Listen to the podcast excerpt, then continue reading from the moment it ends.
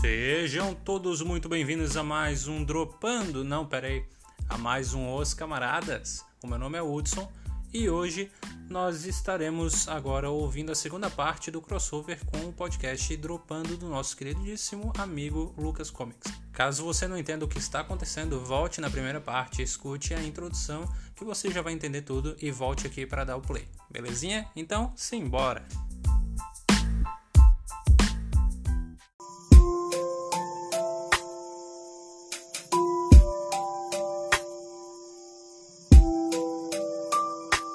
gente estava comentando outro dia, numa, numa outra, outra gravação, que a Amazon ela é o melhor serviço de. É o melhor serviço, eu acho, não é nem de streaming.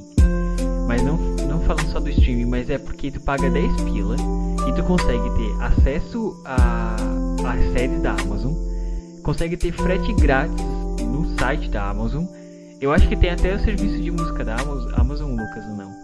Tem um serviço limitado de música. Ele não é igual gratuito e nem igual pago. Ele é um intermediário, assim. Ele tem bastante música, mas não todas. Aqui. Tu também tem acesso a vários livros gratuitamente, é, que eles aparecem ali de graça para te adquirir e acrescentar à tua biblioteca. E também tem um, um subscribe lá do, da Twitch por ah, mês. Ah, sei, aham, entendi. Ah, e ganha os jogos. Dentro da Twitch, tu ganha jogo todo mês. Eu tenho uma lista de 270 jogos já que eu ganhei da Amazon. Sério? Meu Deus do céu, eu tava fazendo o negócio da Amazon. Será que eu já ganhei tudo automaticamente? Tu já ganhou, ele vai acumulando, sim. Quando tu entrar na Twitch aí com a conta da Amazon, eles vão estar tá lá. Meu Deus, eu vou ver depois então. Eu não sabia. Gente, ó, 10 reais, 10 reais. Gente, tá tudo isso. É muito Sim. bom. Eu vou, é, eu, a Amazon pra, ela pra... é desgraçada, cara. A Amazon é desgraçada. ela é tipo o Walmart dos Estados Unidos. Uhum. Vocês sabiam que a Amazon Prime, Prime Video no caso, tem mais filmes, filmes que a Netflix? Não, não sabia. Sim. É. E vai ter mais, né? Porque ela comprou a MGM, né? Se não me engano. Sim. Uma coisa assim. Ela tem mais filmes em catálogo, em número de filmes, do que a própria Netflix. O que não dá para comparar é número de séries. Porque aí sim, a Netflix é, é, é discrepante, assim. É, é tipo três vezes mais que a Amazon, que é o segundo serviço com mais séries. Aí depois da Amazon tem o Globoplay, por incrível que pareça. Tem muita série, muita, muita, muita série. É, mas ainda assim é menos do que a Amazon. E a Netflix ela tá muito na frente. Ninguém vai conseguir encostar nela a não ser que eles comprem de outros. Porque se forem só produzir os próprios, eles não vão alcançar a Netflix nunca.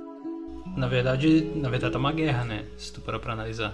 Tá uma guerra de quem, de quem sai na frente, de quem compra isso, quem compra aquilo. Tipo, é, tá, a Netflix tem o maior número de, de assinantes, né? Dos, dos serviços no momento. Mas, cara, é, por exemplo, a Warner. A Warner fez uma jogada um pouco arriscada. Ela comprou. Deixa eu ver, eu tinha anotado aqui.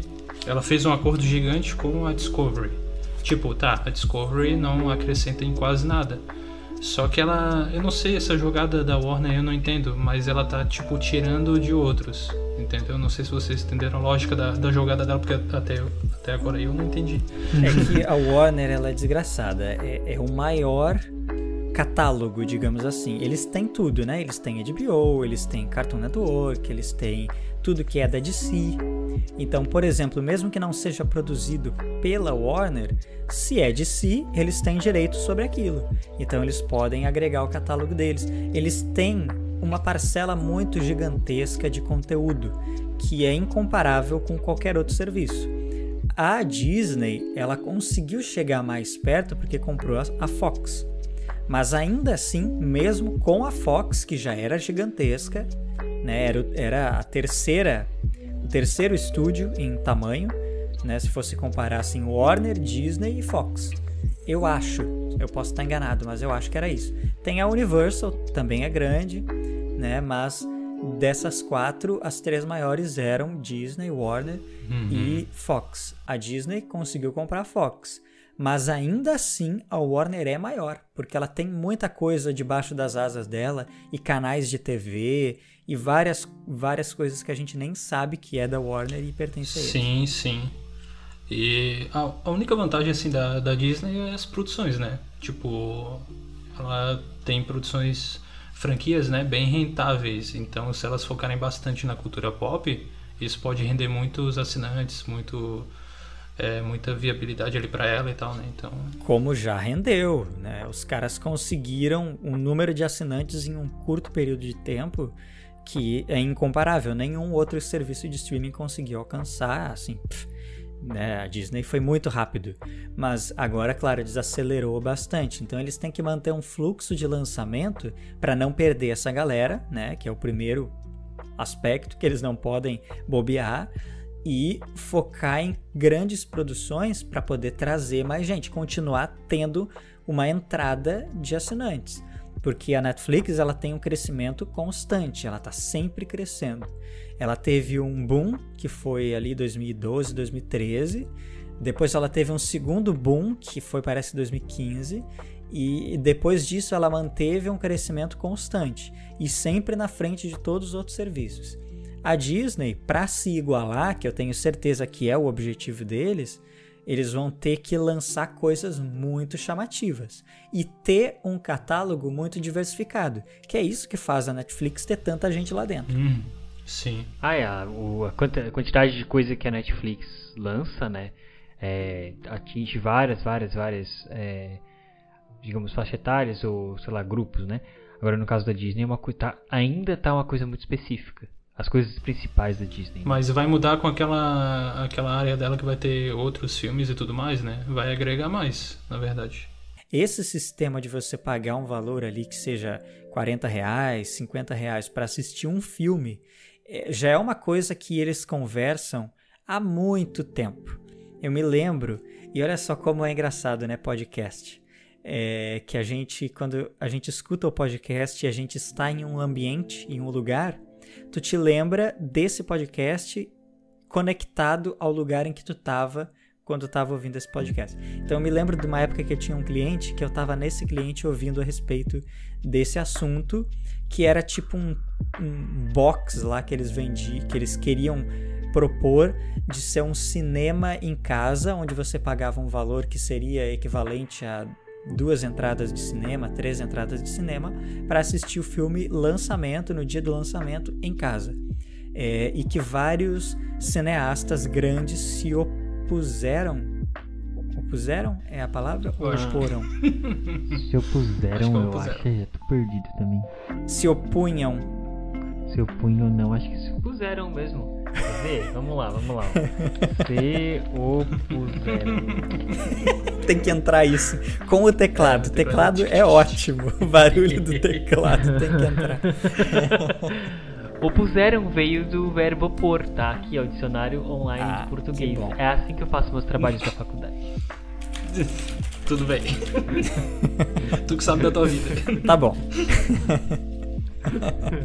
Uh, eu até me perdi agora. E aí eu me lembro deles falando. Eu acho que um cara que era a favor era o Martin Scorsese e um cara que era totalmente contra era o Nolan.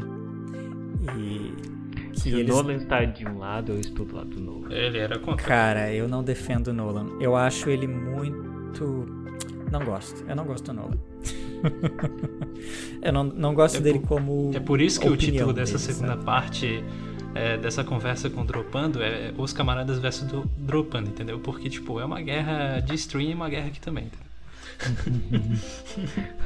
é, eu, eu já falei, né? Eu gosto dos filmes do Nolan.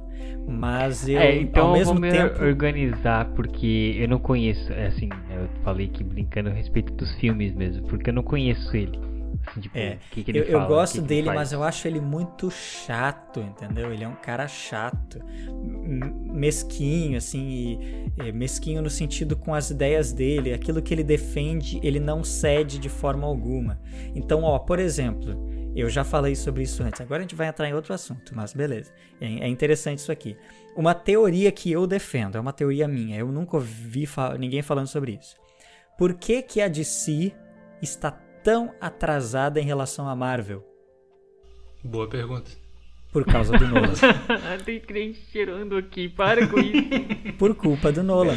Por culpa Eu do quero Nolan. falar sobre esse assunto. É totalmente culpa do Nolan. Porque vocês acham, vocês por acaso acham que quando ele foi fazer lá o filme do Coringa, que, né, graças a Deus nosso Senhor, é, ele não permitiu que ninguém tocasse naquele filme, mas o, o Cavaleiro das Trevas, que é o filme, melhor filme do Batman já feito, né? Não, ninguém vai, ninguém vai se opor a isso. É o melhor filme do Batman já feito. Não é o melhor filme do Coringa, mas é o melhor Coringa ainda. Eu, eu ainda acho o melhor Coringa. Então é o melhor filme do Batman disparado, é o filme perfeito, assim.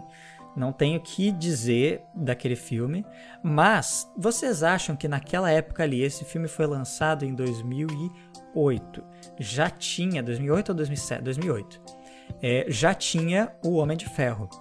Vocês acham que a Warner não tentou colocar o dedo ali e dizer, ah, quem sabe adiciona uma coisa aqui pra gente poder conectar com o filme do Super-Homem depois? Vocês acham que eles não fizeram Com certeza, isso? sim. Eu tenho O, certeza. o, aham. O Eu Nolan não trabalha, né, certeza. dessa maneira. O Nolan não trabalha dessa forma. Quando o pessoal foi apontar pra ele, olha só, tem esses personagens dos quadrinhos aqui, ó. Ele, não. Eu não conheço quadrinhos e eu não estou fazendo um filme de quadrinhos. E ele pisou o pé e não quis adicionar nenhuma característica dos quadrinhos. Tanto é que o terceiro filme, me desculpem, é um filme todo borrado, Terrível, né? É terrível. horrível. É um Robin que não é Robin, é uma mulher gato que não é mulher gato, que me desculpa quem gosta daquela atriz, mas eu gosto dela, mas ela não se Não. encaixa como mulher gato, não se encaixa. Gosto dela É, também, mas não se encaixa. Todo aquele filme é muito problemático, o vilão, o ator é tão bom, mas é totalmente desperdiçado, sabe? Ele pega e é um problema que acontecia muito com filmes de super-herói da, da década de 2010. Porque os filmes de super-herói de 2010 pra frente são esse estilo Marvel, essa coisa já super-herói mesmo, como a gente eh, espera que seja, bem quadrinhos. Antes, não. Cada filme era um filme. Não existia conexão com o universo. Então, por exemplo, uma coisa que eu detestei é, amei e detestei porque eu amo o filme do Homem-Aranha, os dois primeiros. Primeiro filme de 2002 Sim, e o segundo filme de incríveis. 2004. Eu amo aqueles dois filmes. Mas é um, um problema, um defeito gigantesco você fazer um arco de história com um vilão onde ele simplesmente morre no final. É triste isso. É triste, é triste. Porque quando tu pega os quadrinhos do Homem-Aranha, o Duende Verde e principalmente o Octopus, né? Eles são vilões eternos, eles não acabam, eles estão sempre ali, eles vão e voltam, né? Que é um dilema clássico de super-herói. Ele tem aquele vilão que vai e volta, é que nem o Coringa. O Coringa não pode morrer, ele tem que ir e voltar toda hora, porque ele é o vilão eterno do Batman. Quando ele morre, é um super evento, é uma coisa colossal. Não pode ser sem importância. E os filmes da, da primeira né, década de 2000, eles são assim. Né? A década de 2000 a 2010 são exatamente isso. Você faz um arco para um vilão e termina com ele no final do filme. Isso é triste. E a Marvel, novamente, ela vem para consertar isso. O Loki é esse personagem que, quando ele morre, é um evento gigantesco. Né? Tem um peso, tem uma carga. E aí o que, que eu falo do Nolan, que aí voltando pro assunto do Nolan. Se não fosse o Nolan, com certeza ali por idos de 2008, a DC teria começado o trabalho de conectar com os outros filmes. Mesmo que tivessem vários problemas no caminho, como a Marvel também teve, filmes péssimos no meio do caminho, mas eles teriam trilhado um longo caminho para construir esse universo. Eles não tiveram esse processo, por quê? Porque eles tiveram três filmes muito grandes e de orçamento enorme que não se conectavam com ninguém, porque tinha um cara ali que pisava no chão e dizia: Não, eu não quero. que é o E Nolan. aí a Warner ficou cara. nessa pressa de tentar alcançar a Marvel e deu no que deu. E daí não, sabe, não teve paciência, é, se meteram muito nas histórias, assim, tipo, teve muita briga de como deveria ter sido feito e aí e pronto. né? Eu acho também que atrapalhou um pouco foi a própria mídia em si, aquela questão da rivalidade entre Marvel e DC, teve muita propaganda negativa. Então, qualquer coisa que saía, assim, era sempre uma manchete do tipo... Ai, é... é estúdios, ah, gravações de tal filme da DC estão um horror, estão terríveis. E às vezes nem tava tão assim, sabe? Só que daí isso acaba minando a, a confiabilidade, né? Aquela esperança de que vai ser um filme bom. Daí quando sai, ele também já fica ruim, né? Não tem como defender. É, infelizmente foram poucos acertos da DC aí nos últimos 15 anos, né, cara? Foi os dois primeiros filmes do Nolan. Ah, o e primeiro, depois... o primeiro acerto da DC agora foi Sweet Tooth, meu. É, é um acerto. Ah, Sweet Tooth é, é DC, mas é Netflix. É de ser. é Netflix. É, gente, ele- Não é universo super-herói. ah, é, no universo super-herói. é- Ó, ma- mas, mas o Lucas falou daqueles filmes antigos lá do Homem-Aranha. Tu me lembrou, sabe, só uma curiosidade. Sabia que a Fox tinha planos de juntar os X-Men, Quarteto Fantástico e Homem-Aranha? Pô, Claro que tinha. ai, cara, seria incrível. É, não, não. Pior que eu queria ter visto. É, vocês não devem se lembrar, mas tem um detalhe é, ridículo. Que no terceiro filme do Homem-Aranha, ele lançou em 2007, certo? Homem-Aranha 3, que é aquele desastre, todo mundo sabe, né? Um filme vergonhoso. E antes dele, em 2006, tinha lançado o... é, como é que é? Não é o Demolidor, é o outro. O Justiceiro. Justiceiro. Péssimo também. O Demolidor, que lançou em 2004 também, 2003. Péssimo, lixo de filme. O Nossa. Demolidor, aquele com o, com o Ben Affleck, é, um- é triste. É triste. É, é, um- é cringe. Esse é o verdadeiro filme cringe. Tem uma cena, cara, que é o cara lutando com o cego lutando com uma com a mulher ali namoradinha dele numa pracinha. E as É crianças ficam, aquilo, uhul, é isso aí! Cara, que vergonha. Que cringe, mano. É muito cringe. Tu olha assim, eu, cara, eu não acredito que eu tô assistindo isso. É, é muito ridículo. É um filme de velho. 2003, né? Que e- todo mundo dizia, ah, o Demolidor é pra é, ta- tampar o sucesso do Homem-Aranha. Ai, tá bom. E aí depois, em 2006, veio o Justiceiro, que também é uma tristeza. Horrível, horroroso, nada a ver com o Justiceiro. Dá um tom todo heróico pra ele, né? Que o Justiceiro é um anti-herói, ele não é um cara bonzinho. Tem dois filmes do Justiceiro, na verdade. É, não, é que tem esse primeiro que é com um ator, e aí depois eles fazem um outro justiceiro que é outra coisa, é outra parada. Esquece completamente esse primeiro, eles fizeram um outro, como que um reboot. Teve um reboot Sim, com outro sim. ator e tal. Mas esse primeiro aí, que é de 2006, tem esse ator, né? Que era um ator que tava fazendo vários filmes lá naquela época. É, e aí, no Homem-Aranha 3, termina o filme e tem meio que uma cena pós-créditos, que, são, que é uma galera na rua e no meio daquela galera tem um cara caminhando e a câmera foca rapidamente nele e sai. E o ator é o mesmo do Justiceiro. E aí tu fica assim, hum, o que eles estão querendo dizer com isso, né? Colocar aquele Olha ator ali no meio pra quê? eles estavam querendo, né, tentando conectar. Mas é lógico que não ia dar certo, porque é um filme horroroso. E os dois filmes horrorosos, né?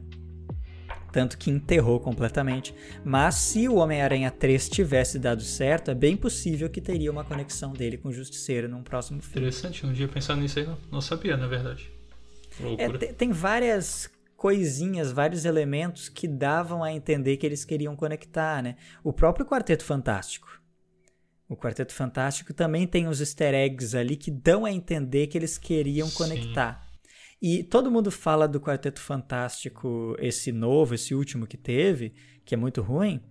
Eu, assim, eu assisti ele metade, assim, porque de fato é bem ruim. Mas me desculpa, pessoal, o Quarteto Fantástico de 2004 e, e de 2006, eu acho que é 2006 e 2008, uma coisa assim, que é aquele toscão lá que é com o Capitão América.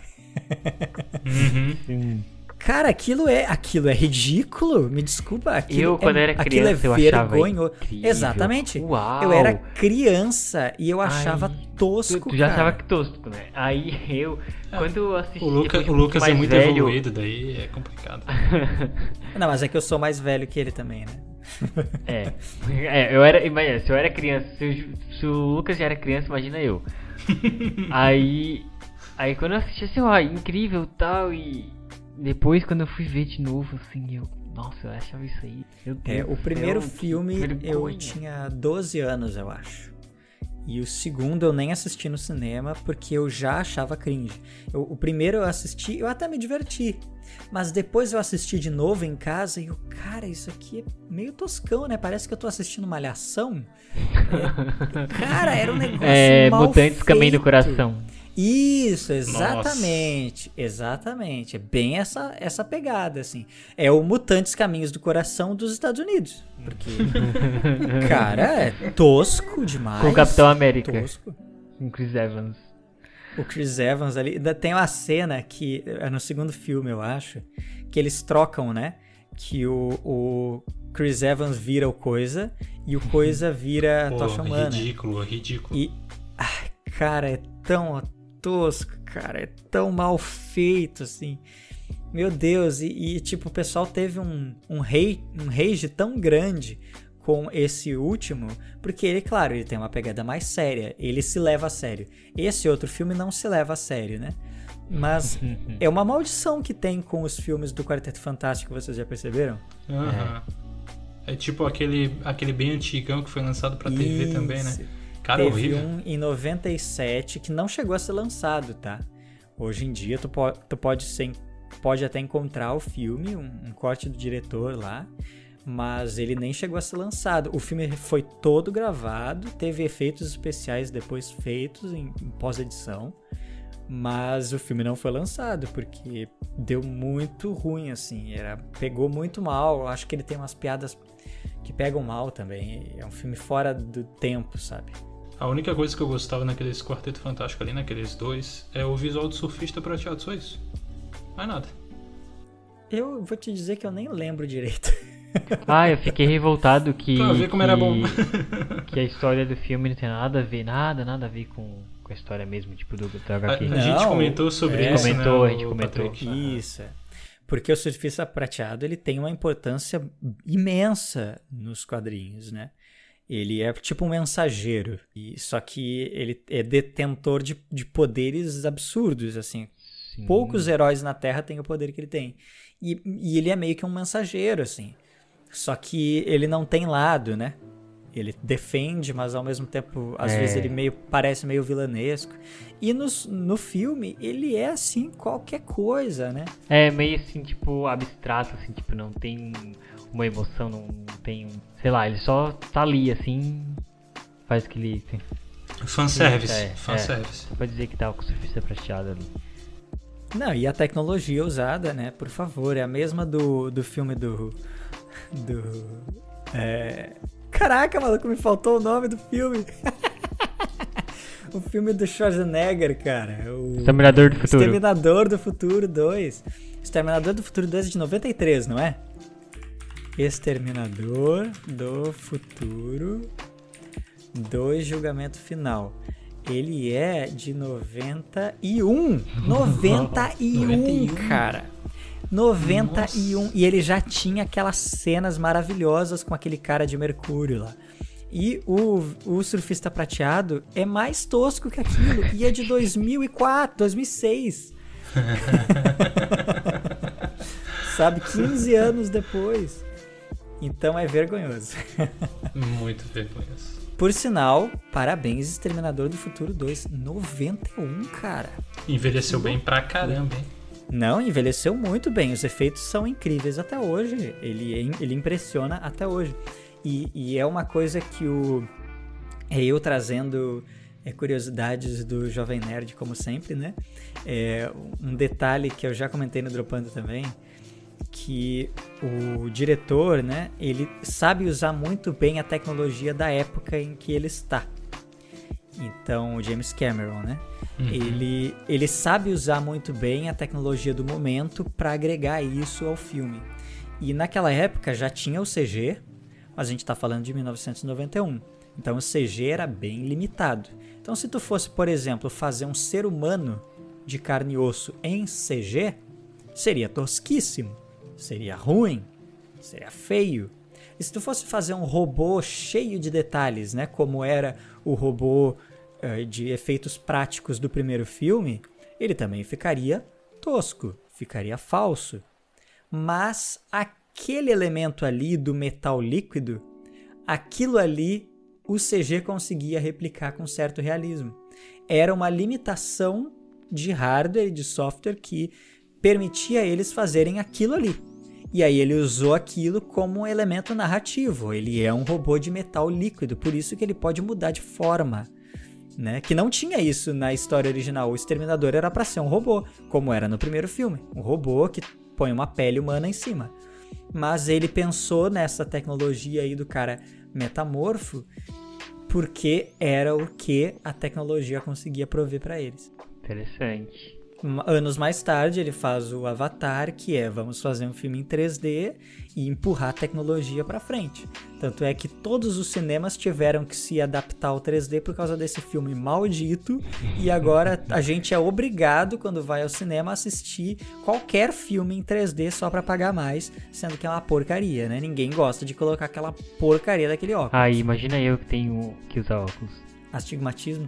Tem. Ou tu é. tem miopia? Tem astigmatismo, tem miopia, mas é bem pouco, é mais astigmatismo. Sim, eu, eu vou ter. Então, então imagina, eu vejo, eu vejo, eu vejo, quando tu tira o óculos, tipo, a visão normal fica, fica tremido. Eu com astigmatismo treme mais ainda.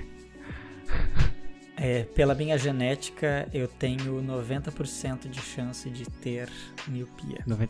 Pelo teste. Ah, mas tu, ah, mas tu aí, não tem ainda, no caso. Eu ainda não tenho, mas pelo teste genético, 90% de chance de ter miopia. A minha mãe tem e a minha irmã tem. Oh. O meu irmão, que tem 37 anos, não tem. Ó, oh. então tem possibilidade, você também não. Possibilidades aí. A minha mãe tinha, acho que é só miopia, eu acho. E tava desenvolvendo aquele aquele é, gla, é glaucoma? Glaucoma? Acho que era glaucoma. Aí ela fez. Tem pressão alta no olho. Aí ela fez a cirurgia. Do nada a gente falando de doença aí. divagando no Vai coisa. ser um divagando divagando. cast. Divagando cast camaradas. camaradas. Aí ela fez a cirurgia e já pra corrigir a, vis a visão também, tipo, ela não usa mais óculos daí. Tá bom, vamos falar agora sobre filmes com personagens cegos. já, come, já começamos, já, já, comentamos sobre o Demolidor. O Demolidor de 2003. sobre ele de novo. Eu assisti a série do, do Demolidor, eu tinha o costume de assistir, Muito mas eu parei. Boa. Ah, mas era boa. Boa demais. boa demais. Cara, é, eu me lembro que assim, não tinha, né? Foi a primeira série de super-herói é, de alta produção, porque antes a melhor produção de super-herói na TV que existia era Arrow. E quando eles fizeram o Demolidor, caraca, Ai, maluco. Aí, elevou o nível. Aí deu pra ver que a CW tremeu na base. Caraca, quando eu assisti aquilo, meu Deus, cara, por favor, Marvel, por favor, Marvel, conecta isso aqui. E eu torço muito, torço muito para que a Marvel traga aquele. Porque existe essa conversa, né? É possível. Existe Sim. É possível sim. eles pegarem esses personagens da. da já já da está de volta na casa Marvel, né? Agora só falta a Marvel querer usar, entendeu? Há teorias. É, pelo menos o Demolidor. E sim. eu gostaria muito também da Jessica Jones, porque a Jessica Jones é ótima, a atriz é ótima, uhum. ótima, muito bem construída e agregar muito ao universo Marvel, porque agora eles estão com essa ideia de fazer coisas mais intimistas assim, então, ao invés de fazer um filme, fazer uma série, quem sabe, né? Fazer uma série no Disney Plus. O Demolidor, a Jessica Jones eu gostei. É, eu vi muitos comentários na época de que, ah, como é chato, como é chato. Mas eu não sei, eu não achei chato. Eu gostei do decorrer da história, o vilão é tão bom. O vilão é tão maravilhoso. Ô, ô é Patrick, é assiste Jessica Jones, vale a pena, tá? Ela é uma temporada fechadinha. É, isso eu já tenho uma visão melhor é, dela. É, tem uma, é uma temporada bem fechadinha, tu não precisa se preocupar. São duas temporadas. É, não, eu digo a primeira, que ah, é o tá. que tem esse vilão aí. O porque o Homem vilão Púrpura, é né? Tão es espetacular, cara. Ele é muito bom. É o mesmo cara que faz o Doctor Who, o melhor Doctor Who que teve. Isso. Que é uhum. o da terceira temporada segunda temporada ou terceira? Terceira temporada ele começa. Que tem aquele episódio fabuloso do Don't Blink, que é o melhor Doctor Who de todos os tempos, isso é inegável. E aqui ele faz um trabalho assim, que vilão. Até uh, até o Thanos, eu acho que o melhor vilão da Marvel era esse cara aí. Hum, não sei, cara, mas é, é bom. Tu gosta mais eu, do Loki? Eu curto, eu curto o Loki. Eu curto gosto. mais o Loki, sim. É, é que Loki, para mim, eu não vejo ele como um vilão, né? Eu vejo ele como um anti-herói, como um cara neutro, né? Um anti-herói que só quer um abraço e ser amado, entendeu? Hudson, tu ia comentar alguma coisa a respeito do serviço de streaming? Não, então, eu só ia, eu, eu ia comentar uma coisa que eu me lembrei falando agora de Netflix. É, e você estava falando da Amazon ali antes, né? Que é, que é uma potência bem grande. Mas vocês viram que a Netflix também, tipo, é, como várias outras marcas que. Como é que eu vou dizer? Eles vestem o fã, né? Tipo Disney, Coca-Cola, MM, que tem que tem lojas aí pelo mundo e, e, veste o fã, tipo, não é só aquele produto, tem outros, né? Tipo, camisa, essas paradas. A Netflix também fez uma parada assim. Tipo, ela, ela tá indo em busca de construir uma comunidade também em torno dos amantes da, da sua marca. Que é tipo a, a se não me engano, deixa eu ver o nome aqui. Netflix Merch Shop, eu acho. Uma coisa assim. Mas ela tá fazendo também venda de produtos dela, sabe? Ah, mas eles seriam muito burros se eles não fizessem isso, né, cara? Então. É, e eu tenho profunda tristeza disso não ter vindo pro Brasil ainda, porque eu compraria uma camiseta da Netflix fácil. Ah, mas a gente dois. se concentrou muito aqui em Netflix e, e Amazon e, e, Disney Plus. E aí eu queria então perguntar pro Patrick, tu vai falar de alguma outra coisa que não seja esse Você usou é... O da Apple? Era exatamente o que eu ia falar. eu não usei ainda. Eu fiquei protelando ali, porque tinha três meses até pra... quando tu ativa o iPhone, tu tem até três meses para ativar para te ganhar a... um ano grátis, né? Uhum. Aí quando chegou no mês ali de ativação, eu ativei, só que eu ainda não assisti nada. Sério? Nada ainda. Caraca, tu viu alguma mano. coisa? Pra te ver o quanto que eu não sou de assistir as coisas. Vamos lá. Assistir. Vamos lá. Aí eu já vou até abrir aqui o aplicativo. Ah, E aí você Pode abrir. Agora é o momento que eu fico Então, eu não quieto. assisti.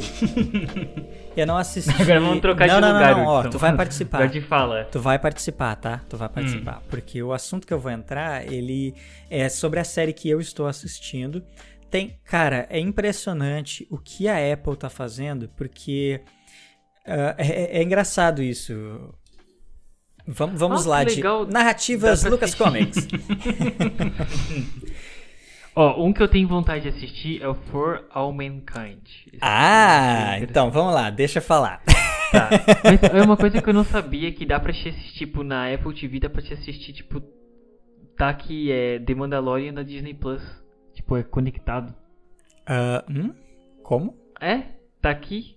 Hã? Tu pode, sim. Tu pode assinar o Disney Plus por dentro da Apple. Não, é, mas só que, tipo, eu entrei na Apple TV e está aqui The Mandalorian pra eu continuar assistindo. Tá, não, e isso é o aplicativo Daí- do iPhone ou do, Tá. do Não, Apple não, é, TV. peraí, deixa eu ver o que, que, que, que eu tô É porque tu tá dentro do aplicativo do, do aplicativo TV. Se tu abre aí Ah, Apple, tá, eu tenho que. Tá, eu tô dentro do TV, tá? Qual é Isso, o que porque o aplicativo TV, ele no celular, ele é o Apple TV Plus, mas ele é o TV também. Então tu Hum. pode agregar a ele não apenas o Apple TV Plus, como outros serviços que tu assina. Se tu assina o Disney Plus, ele fica agregado ao TV. E aí tu fica com a tua biblioteca ali, tu vai acessar essas coisas da tua bi- biblioteca e ele vai abrir o aplicativo do Disney Plus ou da Netflix, né? É, mas se eu abrir, por exemplo, o Apple TV Plus no navegador, que é o meu caso agora, eu estou assistindo no navegador, então eu só tenho os produtos da Apple TV Plus. Ah, e aí do que, que eu ia falar? Que vocês já perceberam que todos os serviços de streaming, quando eles começam a produzir o seu próprio conteúdo, no caso do Apple TV Plus, é só o conteúdo próprio deles, eles não têm conteúdo de terceiros, né? Mas todos os serviços como Amazon, Netflix e outros serviços que não começaram como exclusividades, quando eles começam a produzir conteúdo, eles focam na qualidade. Uhum. Tá. Uhum. Então, por exemplo, Netflix. Quando a Netflix começou, era Orange is the New Black, é, House of Cards, Uhum. Demolidor. Era só coisas de altíssimo nível. Depois que eles começaram a querer produzir quantidade e aí perdeu a qualidade. Uhum. né? Eles ainda têm coisas grandes de qualidade, mas no montante, a maior parte não é de tão boa qualidade assim. A Amazon, quando começou a produzir, também era altíssima qualidade. Ótimos atores, fotografia incrível. No caso da Amazon, ela já era mais assim indie, né? Ela queria fazer uma coisa mais diferentona. Agora já lavou também, já estão produzindo um monte de coisa. E quase todos os serviços de streaming têm essa postura. A Apple, cara, ela é um serviço exclusivo, assim, ela não compra filmes de terceiros para colocar no catálogo. Então ela só tem no catálogo dela coisas exclusivas produzidas e pagas por eles. E é tudo de altíssimo nível.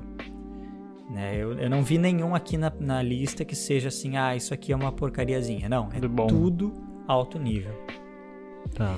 E aí For tu falou do. For All Que Mankind. daí é coisa espacial É, que eu já fico Eu já tô louco. Isso, eu tô terminando a segunda temporada. Eu acho que. Eu não sei se esse ano vai ter a terceira, ou se é só ano que vem. Mas, assim, vou esperar ansiosamente. Tô até com medo de terminar a terceira, porque ela sempre termina com um gancho que te deixa. né? A primeira temporada ela terminou assim, terminou, beleza, ok, terminou aqui. Aí eles fazem uma cena pós-créditos. Pra quê? Ai, meu Deus. Se eu tivesse assistido isso ano passado, rapaz, eu ia ficar me coçando. Porque a cena pós-créditos, Ai, eu meu fiquei, Deus. meu Deus, tô eu preciso ver isso. Tá, mas essa série aí é sobre o quê?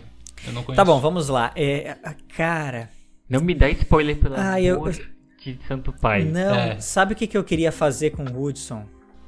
Eu tenho medo dessas coisas. Eu, que- eu queria fazer com o Hudson o que eu fiz com o Sweet Tooth, com os meus pais. Hum. Mostrar a primeira cena sem ele saber nada sobre a série. Mas se tu quiser, eu posso fazer uma descrição aqui pra ti. Não, pode ser, eu me empolgo igual, entendeu? Pra mim é diferente. Então tu imagina assim, ó, a cena inicial é, são várias pessoas. Se lembra quando assiste qualquer filme que tem o homem indo pro espaço e aí tem a televisão e o pronunciamento do, do presidente e aí Sim. mostra sempre sempre tem uma dá galera no bar assistir, eu assistindo vou a televisão. Enquanto tu fala pro Hudson. Sempre tem uma galera no bar, né, assistindo a TV. Sempre tem uma família em casa com filhos pequenos. Sempre tem o pessoal burocrata, né, e o pessoal engravatado, lá tenso, escabelado e apavorado. E, e sempre tem alguém na rua olhando na, na Times Square, sabe? Sempre tem essas paradas, Sempre. né? Imagina essa cena várias pessoas em vários locais diferentes, em casa, no escritório, em vários locais com a televisão. Só que dá pra ver que isso é no passado. Aí tem aquela televisãozinha quadradinha, pequena, preto e branco. Hum. E aí tem um jornalista, que é claramente um jornalista bem antigo, aquele som, a qualidade baixa do som, né? E ele tá falando assim: é, a nave acaba de pousar. Nós observamos então o astronauta saindo pela escotilha. Ele dá os primeiros passos descendo a escada. Observamos agora o astronauta pisando pela primeira vez em solo lunar. E aí você ouve ele falando em russo. Tá. Não, Ele Tá falou- ótimo. Ele- Tro- é só botar um Trovsky no final, né?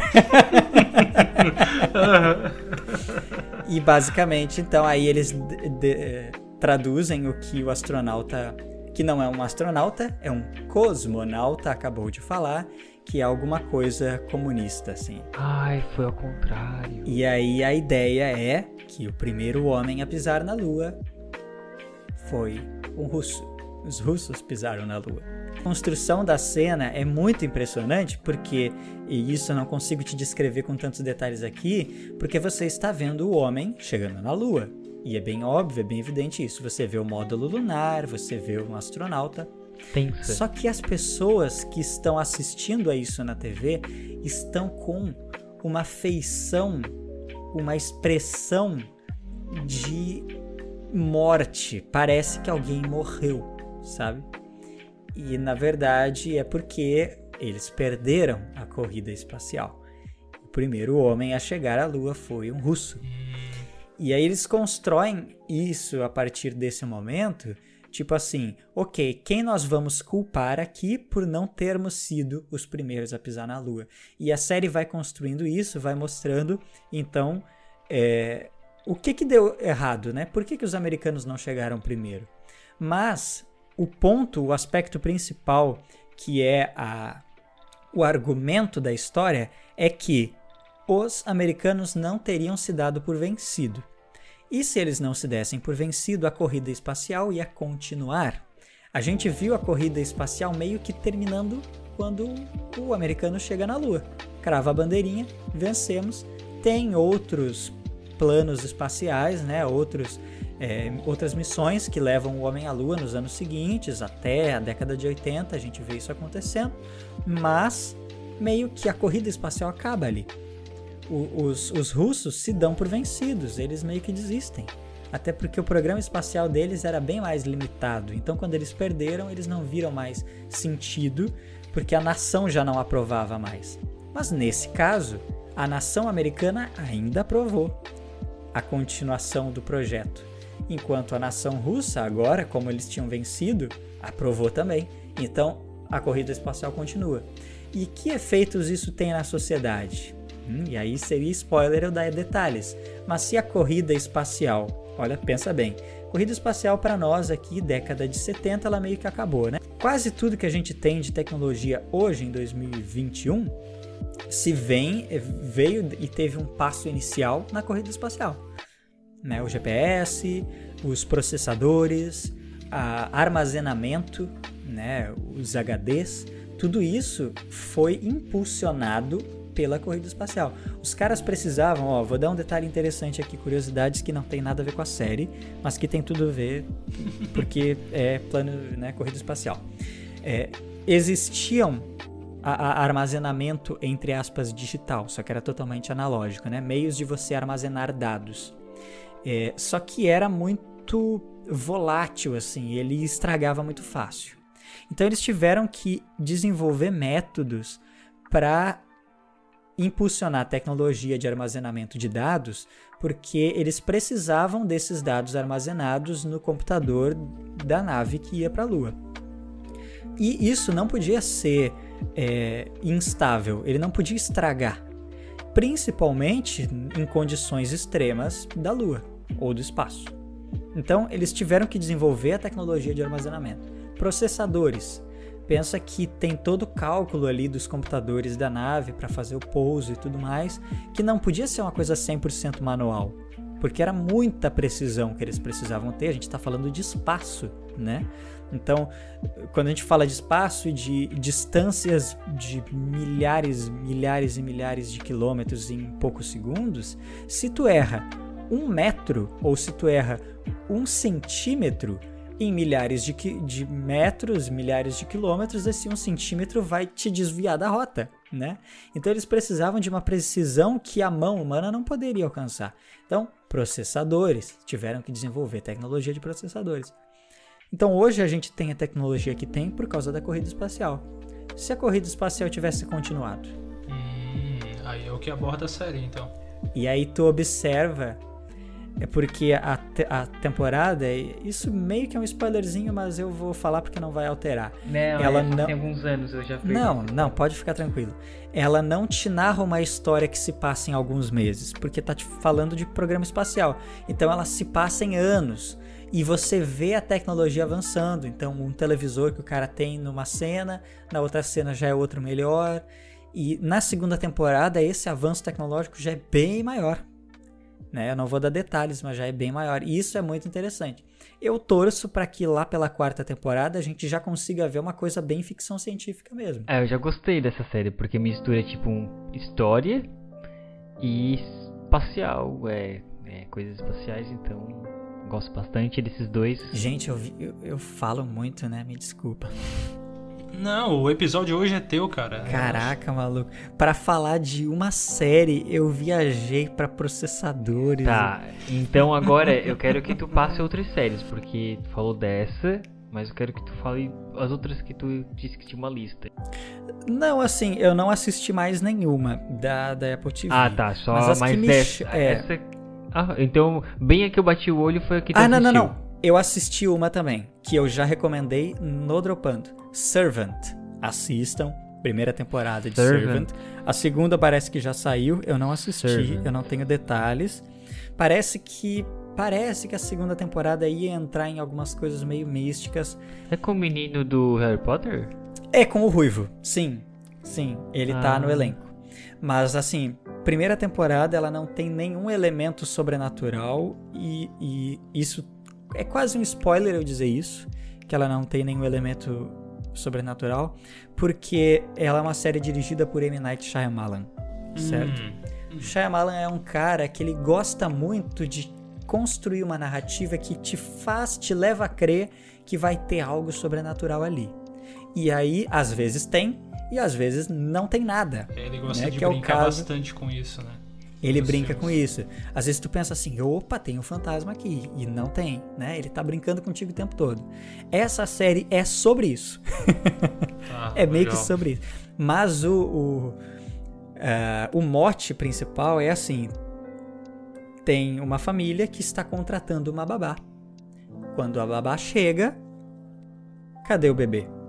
O bebê é um boneco. Ah, é, o boneco eu já vi. Aham. Ah, é terrível. Assista o Terrível, trailer. terrível. Não, parece. Sabe, sabe parece aqueles aquele bebê filme- realista? Parece aquele filme do boneco do mal.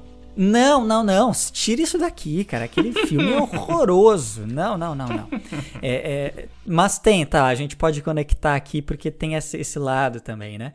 Dessa bizarrice. Mas sabe aqueles bebês que são assustadores? É, como é que é? Bebê. Tem o nome. Reborn. Baby Reborn. Já viu? Que é É um bebê bizarro. ultra realista, um boneco ultra realista, só que não adianta, é um boneco. Então tem aquele Uncanny Valley, né? Que é um boneco, mas ele é ultra realista. Mas ele é um boneco. Mas ele é ultra realista. Mas é um boneco. Então quando tu olha, tu fica assim, ok, parece um bebê, mas é muito bizarro, porque não é um bebê. né? Não tem vida, é uma coisa morta. E, e a série ela te traz essa estranheza. Quando a babá pega o bebê e ela trata o bebê como se fosse uma criança real. Ai, meu querido.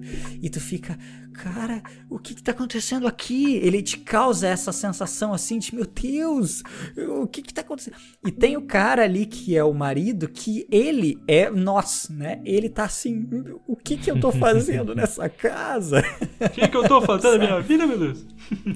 Então tem esse sentimento, só que ela constrói às vezes até meio discrepante, porque tu tá vendo uma cena que é uma família, mas ela tem uma tensão, suspense que parece que vai aparecer alguém morto a qualquer momento, sabe? E não, é só uma família jantando, sabe? Então eu gostei muito porque eu tava sedento por suspenses. E a gente.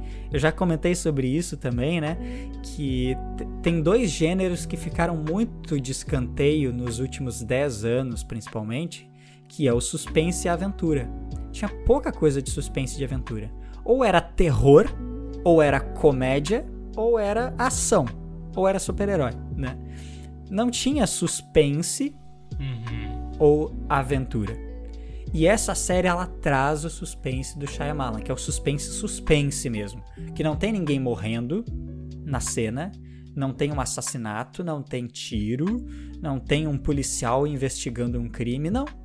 É só um suspense familiar e tu fica, caraca, o que, que vai acontecer? Por que, que tem Ai, essa que música, meu Deus? Os terrível. caras estão comendo. Por que, que tem essa música? Sabe? Que massa. O cara tá tomando leite na cozinha e ele cria uma tensão do cara tomando leite. Por quê? Eu gosto disso. Eu gosto porque tu fica. É legal. É, é o tipo de filme que, que eu gosto porque tu fica tenso, tu- tudo que tá acontecendo te deixa tenso, tudo. Assim, eu- gosto dessa sensação ruim, sabe? E Eu por isso que eu gosto também. de suspense, de O, horror. o Shyamalan sabe fazer isso muito bem. Shyamalan sabe fazer isso muito bem. Sabe, sabe.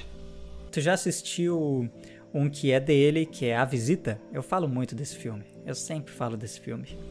A visita, não me lembro desse. A Visita, os netos nunca conheceram os avós. Ai, já assisti. Assisti Porque. contigo. Exatamente. porque a mãe brigou com os avós quando ela estava grávida ainda. E, e, a, e a filha, que é a mais velha, era bem pequena.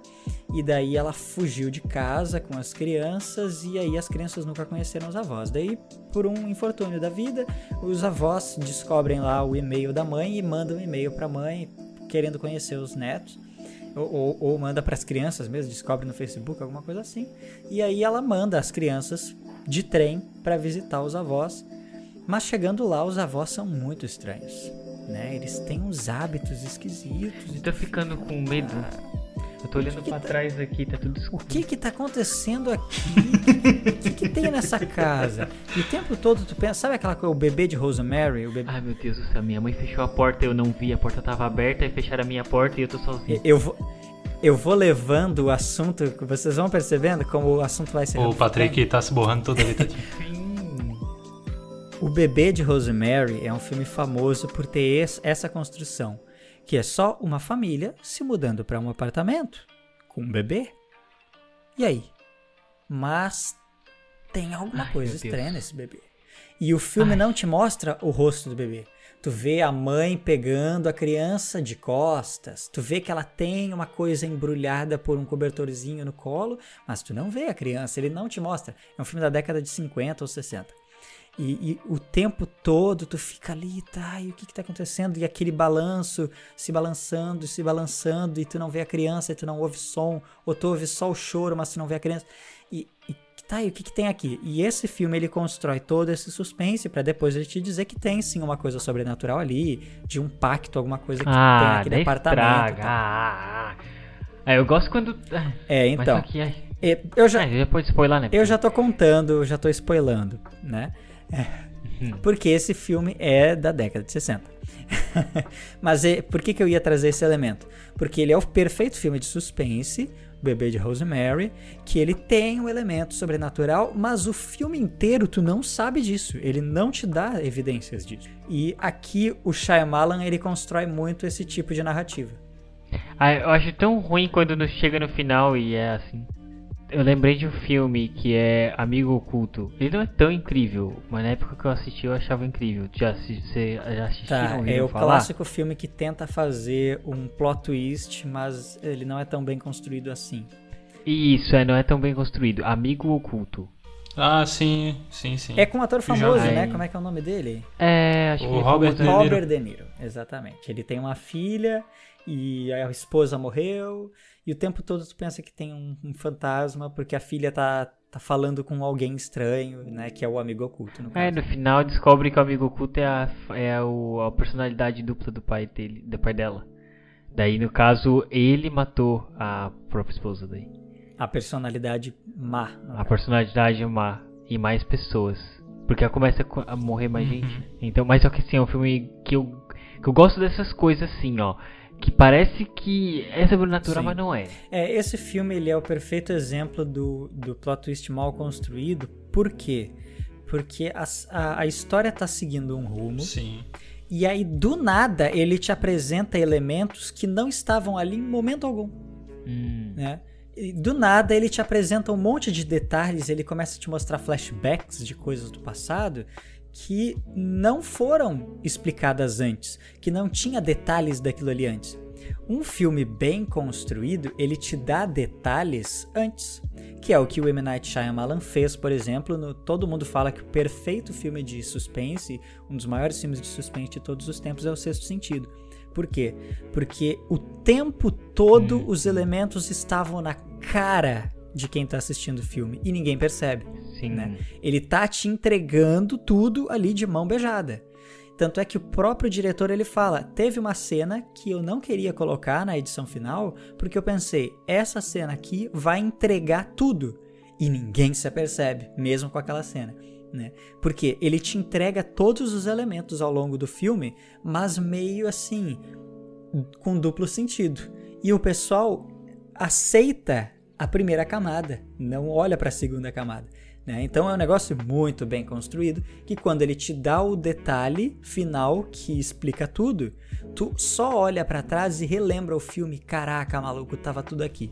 Né? Sim. É, poucos filmes conseguem fazer isso. Aham. Poucos filmes te dão é, é, é, esse tipo de construção narrativa tão bem feita. Um filme que eu gosto de citar é o espanhol lá, o. o uh, mecan... Não, não é mecanismo, desculpa. É o. Um Contratempo. Tá, Né? Muito bom. contratempo Então, é o bom. Contratempo, depois que eu assisti a segunda vez, eu comecei a ver uns, uns elementos assim que ele te engana bem. Ele te engana bem, os elementos estavam ali, mas não, ainda não é perfeito. Ele não é tão bem amarrado. Ele tem umas pontinhas soltas, sim. Mas ele é um exemplo que a gente pode citar, assim, ó, que todos os elementos estavam ali. A atriz é a mesma, sabe? Ela só botou ali uma maquiagem diferente, mas quando tu olha pra atriz, tu poderia matar já no início do filme, né? Mas ela- como ele te leva naquela história, tu cai, né? Isso é muito bem feito. É, mas então, ó, assiste Servant. Eu acho que tu vai gostar mais do Servant Eu do coloquei que do na For lista. Mankind, tá? Mas tem outras produções Tá, mas só que tu- é, é uma série. É série, né? É uma série. já acabou ou não? É, eu acho que já saiu a segunda temporada. Ah, tá. E, e assim, tipo, esse suspense, ele tem realmente um. Um propósito? Tem uma trama assim no fundo, assim, digamos. Tem, a primeira temporada ela já meio que se auto-explica, é, se explica no final. Tu entende o que que tá Tá, acontecendo. Ah, tá, mas só que daí, digamos, tem um, um acontecimento, não é simplesmente um, Ela- um suspense gratuito. Não, um- ela te explica o que que tá acontecendo. O que, o que tá acontecendo? Ah, Sim. então tá. Então é Mas eu ela saber. deixa em aberto, porque tipo, ela não fecha todos os arcos ali. Fica várias Sim. coisas em aberto pra segunda temporada. Pra segunda temporada. Mas tá, entendi. É isso que eu queria saber, porque como tu falou, ah, tem uma coisa acontecendo, mas você não sabe o que que é. Tipo, é, não, ah, não cara não é gratuito. leite. Não é gratuito. Ah, entendi, entendi. Então Na- tem, tipo, nada esse é gratuito. suspense tem um propósito. Tem, tem um episódio, Tá. por exemplo, que começam a aparecer insetos, né? E aí esse é um episódio mais. é, Eu não vou dar spoiler. Não me fala, não me fala, não me fala, Não, não, não vou fala, dar spoiler. porque eu vou ficar, eu vou ficar guardando, não, não, não fala, sério, sério mesmo. Tá bom. Eu- eu- eu- o tipo, tu, você vai falar pra mim, ah, esse episódio mais tal, eu vou, eu vou com essa expectativa. Tá, não, é que, é Aí que eu- tem assim, ó, tem episódios que são mais explicativos, que ele te conta mais a história mesmo. E tem Uhum. alguns que são mais abstratos, que eles colocam elementos em tela que não necessariamente eles precisam representar a vida real. Eles podem ser só uma parábola para alguma coisa. Então, tem, é, o, o Shyamalan ele tem esse ele tem essa flexibilidade de um episódio pro outro mudar o tom do que ele tá querendo te contar.